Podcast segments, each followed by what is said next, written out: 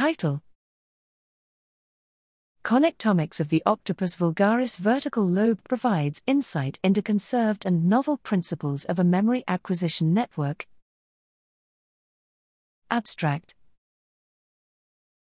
We present the first analysis of the connectome of the vertical lobe, VL, of Octopus vulgaris, a brain structure mediating the acquisition of long term memory in this behaviorally advanced mollusk.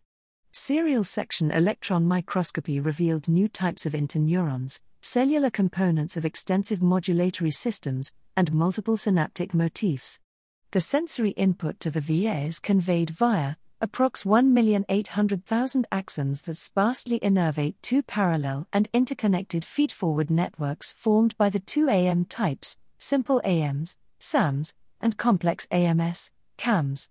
SAMs make up 89.3% of the 25 million AMs, each receiving synaptic input from only a single input neuron on its non bifurcating primary neurite, suggesting that each input neuron is represented in only, approx 12 SAMs. The CAMs, a newly described amacrine type, comprise 1.6% of the amacrine population.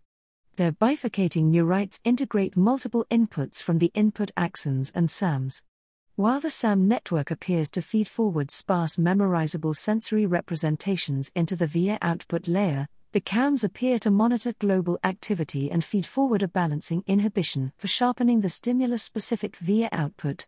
While sharing morphological and wiring features with circuits supporting associative learning in other animals, the VL has evolved a unique circuit that enables associative learning based strictly on feedforward information flow.